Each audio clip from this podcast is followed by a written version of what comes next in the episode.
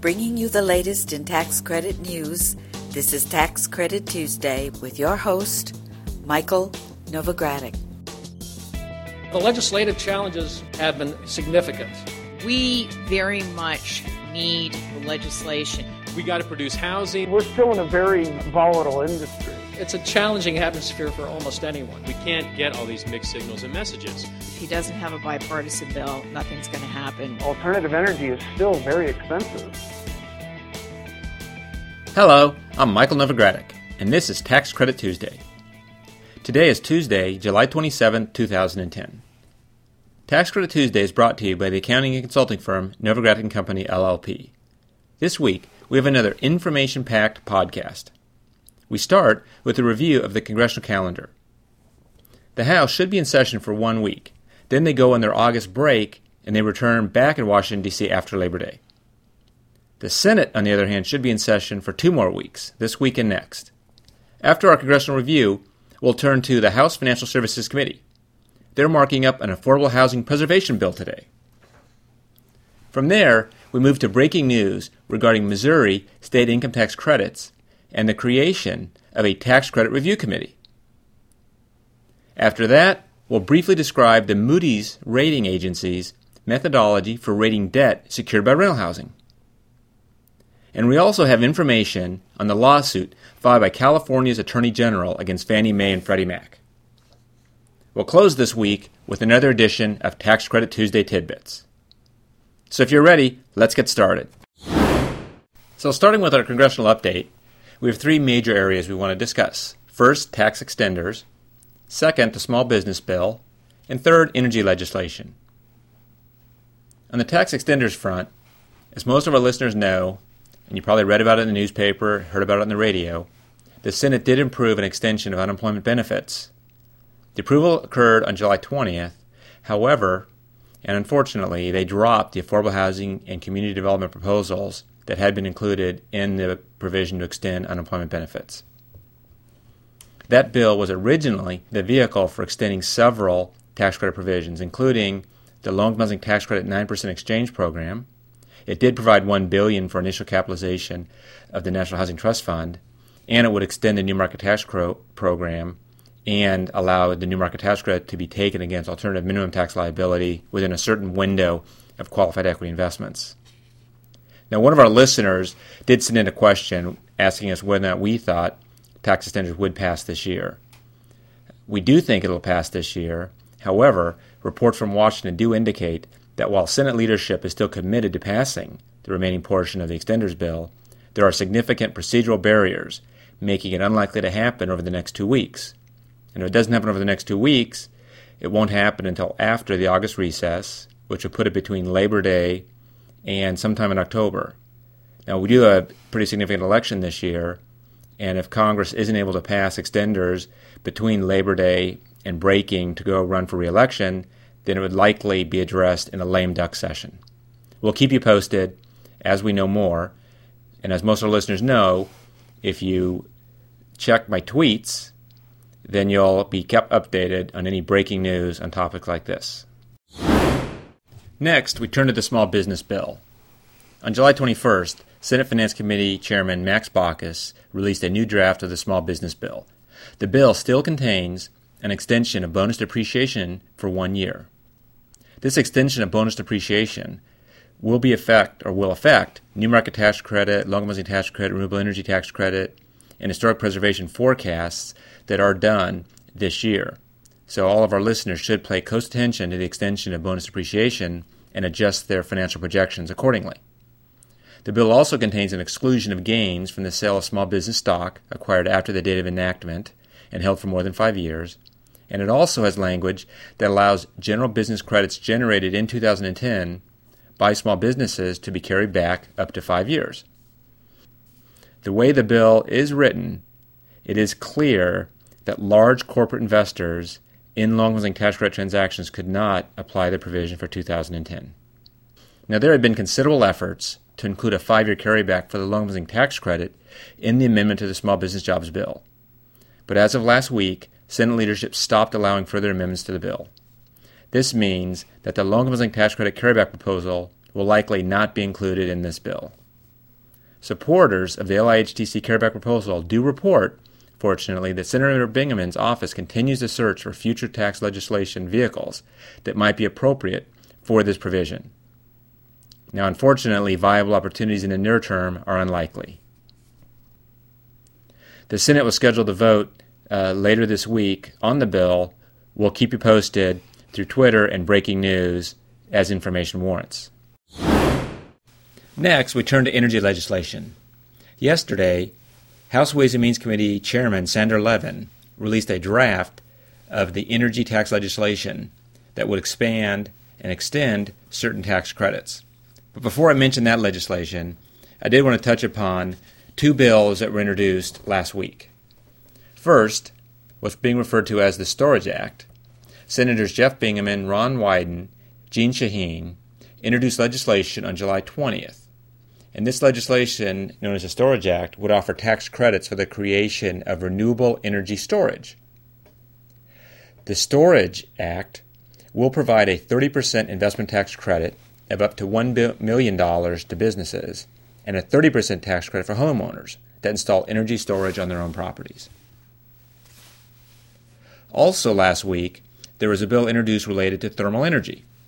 That bill was introduced on July 21st by Senators Al Franken and Kit Bond and Congresswoman Betty McCollum. It is a bipartisan bill, and this bill would offer incentives to combine heat and power systems. The Act would create a renewable thermal energy production tax credit as well as expand taxes and bond funding. As both of these bills get more attention, we'll cover it in upcoming Tax Credit Tuesday podcasts. Next, I wanted to turn to House Ways and Means Committee Chairman Sander Levin's recently released discussion draft of the Domestic Manufacturing and Energy Jobs Act of 2010. This is the energy tax bill that we've been discussing and referring to over the last several weeks. This bill, in order to become law, would have to be passed by the House, and then similarly, a similar bill would have to be passed by the Senate, and then the Senate and the House would have to agree on the same bill and then pass both the House and the Senate. So we know something like this can take some time. We also know that this bill isn't likely to be considered before Congress goes on recess. However, it is important to look at what's in the bill as a indicator as to what's likely to be in a final bill in the coming months ahead. There's a couple of items I wanted to note for our listeners of the podcast, but I would encourage you to go to www.energytaxcredits.com to get more detail on a number of the other provisions. There are too many provisions in the bill to list out here. But some of the highlights there's a f- extension or expansion of the Section 48 Cap C Advanced Manufacturing Tax Credit it would provide an additional $3 billion in funding. And this is a 30% investment tax credit for expenditures that re equip, expand, or modify facilities that build solar energy property, fuel cell power plants, and advanced energy storage systems. The chairman's discussion draft of the bill also provides for extension of the cash grant program for renewable energy tax credits. This is the program that's scheduled to expire at the end of 2010 that, that allows taxpayers who are otherwise eligible to claim production or investment renewable energy tax credits to exchange those rights for cash. The proposal would extend the, the provision from the end of 2010 to the end of 2012. Of interesting note, and a number of our listeners will be interested in this because it provides an opportunity for them, the bill does provide for a new competitively awarded Renewable Energy and Conservation Project credit. The proposal would create a program to competitively award $2 billion of investment tax credits to support taxpayer efforts to improve domestic energy efficiency and identify new sources of renewable energy. For those of our listeners that are interested in certified historic structures, there is a provision in the bill that would create energy efficiency and conservation incentives for improvements to certified historic structures. And I'll close our discussion on this proposal by noting that it does call for a few studies. One of the studies that it requests is from the Secretary of the Treasury, and it asks the Secretary of the Treasury to submit to the Ways and Means Committee and the Senate Finance Committee a report on the manner in which competitively awarded credits are awarded. Particularly, they note that they're interested in how Section 48 Cap C credits have been competitively awarded. Next, I wanted to turn briefly to the House Financial Services Committee.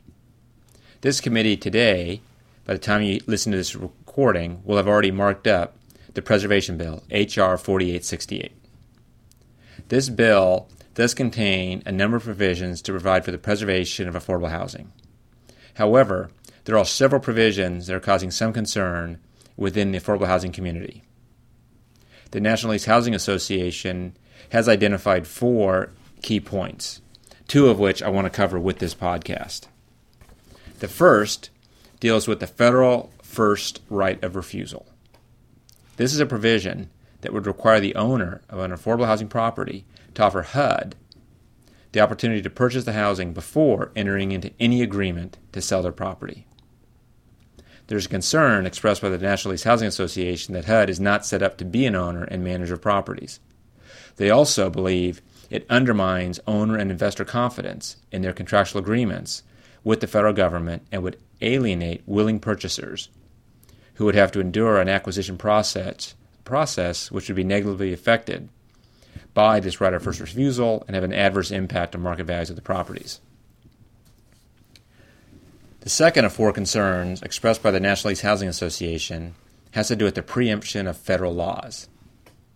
There's a provision in the bill that would permit states and localities to regulate owners of projects that are assisted under federal laws with respect to preservation and tenant protection, even if the local laws conflict with federal laws and policies. Now, now, the National Leased Housing Association has noted that this provision does raise a number of constitutional concerns, which would certainly be challenged in the courts. But the practical effect is that owners' contracts with HUD could be rendered meaningless to the extent states and localities attempted to negate federal law. I won't go into detail, but the other two items that they express concern about is resident enforcement of public housing agency or project owner agreements, as well as resident access to building information. You can go to the National Leased Housing Association website if you want more information uh, about their comments. You can also send an email to cpas at novoco.com. To the extent that you have other observations about this housing preservation bill, please send us an email to cpas at novoco.com or to me personally, michael.novogradac at novoco.com. Next, let's talk about the Tax Credit Commission that was created in the state of Missouri. On July 22nd, Governor Jay Nixon announced the creation of a Tax Credit Review Commission. This commission will review the state's 61 tax credit programs.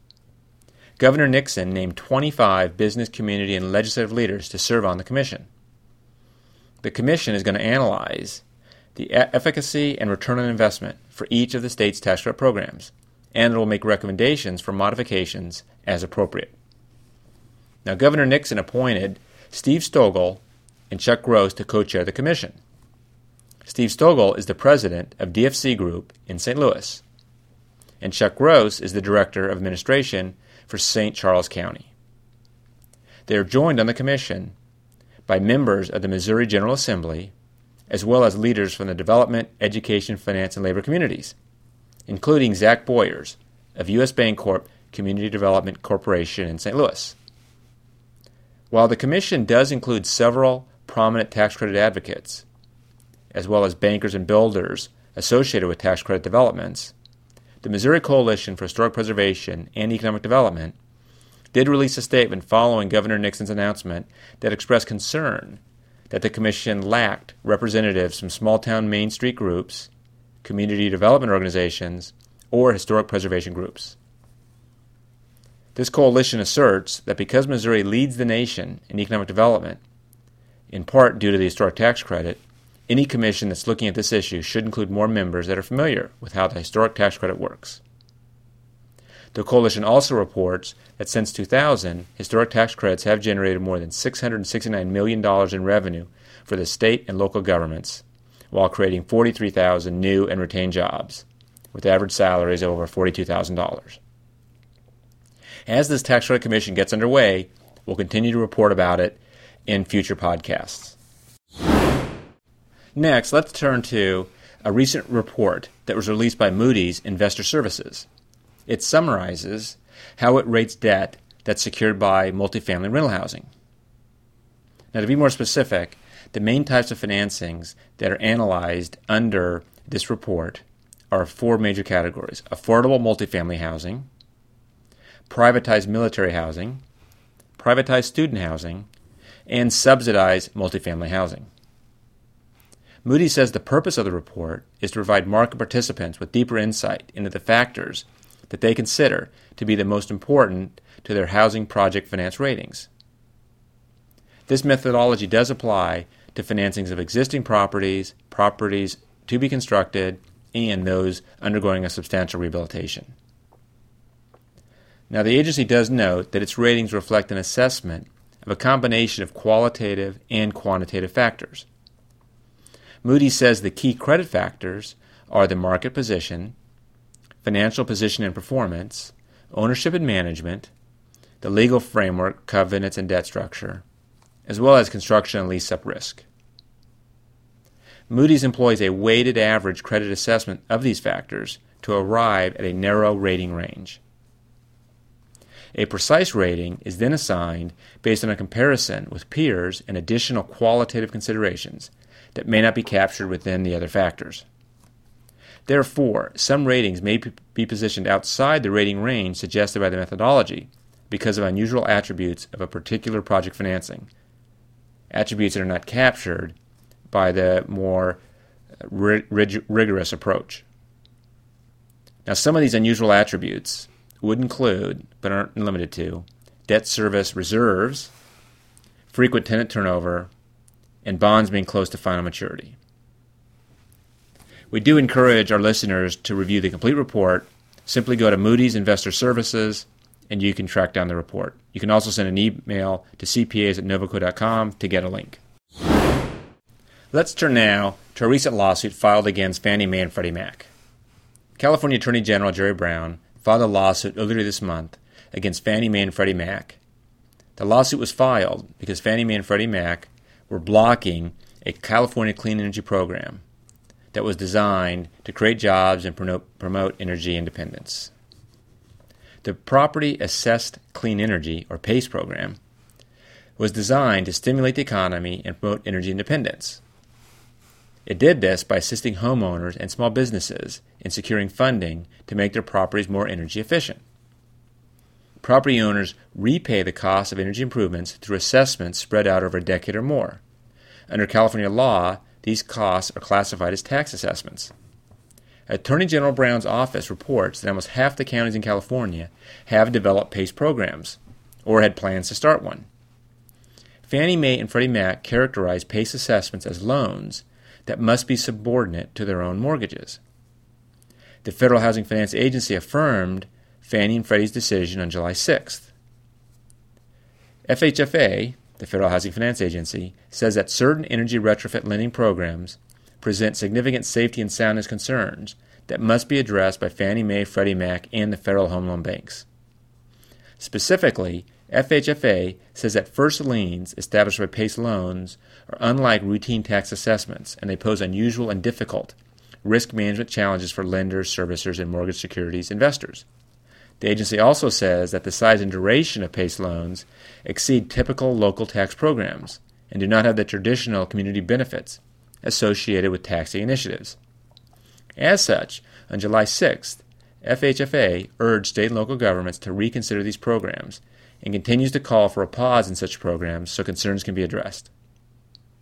Attorney General Brown says the GSE's actions have effectively shut down the program, and as a result, clean energy companies have had to lay off workers and the state risks losing more than $100 million in federal stimulus money.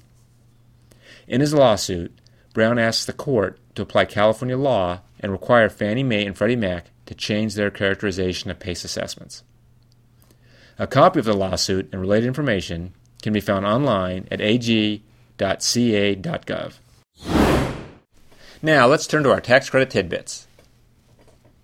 We'll start with the CRA, or Community Reinvestment Act hearing. As most listeners will recall, the federal bank and thrift regulatory agencies announced a series of public hearings on modernizing the regulations that implement the Community Reinvestment Act, or CRA. The first of the four public hearings was held on July 19th. The agency specifically sought comments on issues such as geographic coverage, CRA performance tests, and community development.